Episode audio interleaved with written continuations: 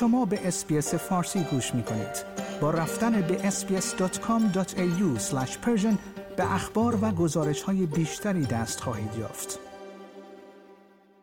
سکات موریسون نخست وزیر استرالیا و انتونی البنیزی رهبر جناح اپوزیسیون پیش از مناظره نهایی تلویزیونی در چهارشنبه شب در سیدنی کارزار انتخاباتی خود را ادامه می‌دهند.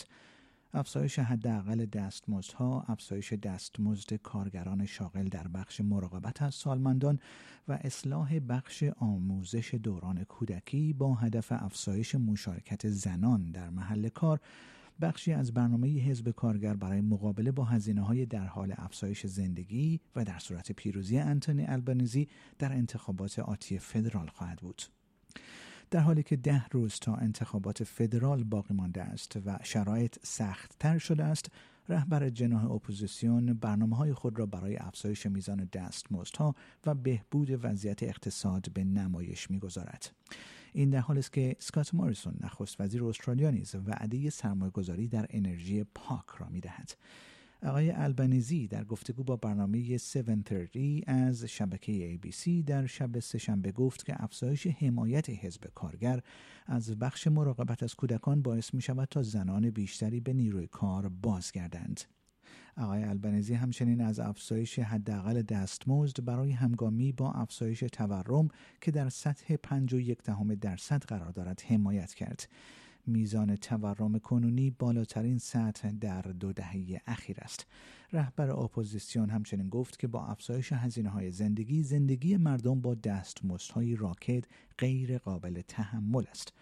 آقای البنزی و آقای موریسون چهارشنبه شب برای سومین و آخرین مناظره تلویزیونی در شبکه هفت با هم روبرو خواهند شد در همین حال آقای موریسون نیز امروز قرار است یک وعده انتخاباتی 50 میلیون دلاری را برای توسعه فناوری جدید در بخش انرژی اعلام کند این سرمایهگذاری یک مشارکت تجاری و تحقیقاتی جدید بین دانشگاه نیو ساوت ولز و دانشگاه نیوکاسل ایجاد می کند. این دو دانشگاه با 27 شریک صنعتی در منطقه هانتر و سیدنی برای توسعه فناوری های جدید خورشیدی، هیدروژن، ذخیره سازی و فلزات سبز همکاری خواهند کرد.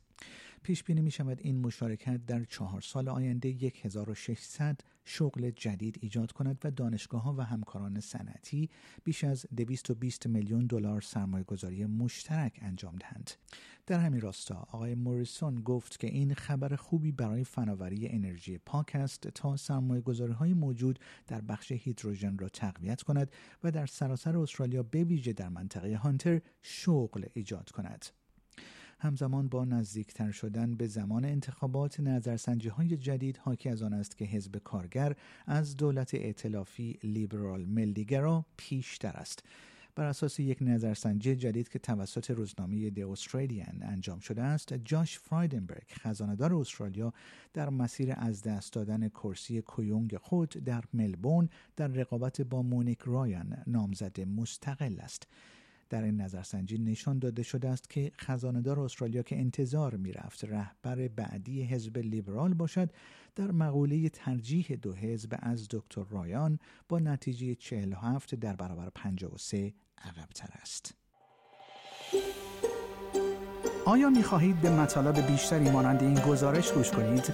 به ما از طریق Apple Podcast، Google Podcast، Spotify یا هر جای دیگری که پادکست های خود را از آن می گیرید گوش کنید.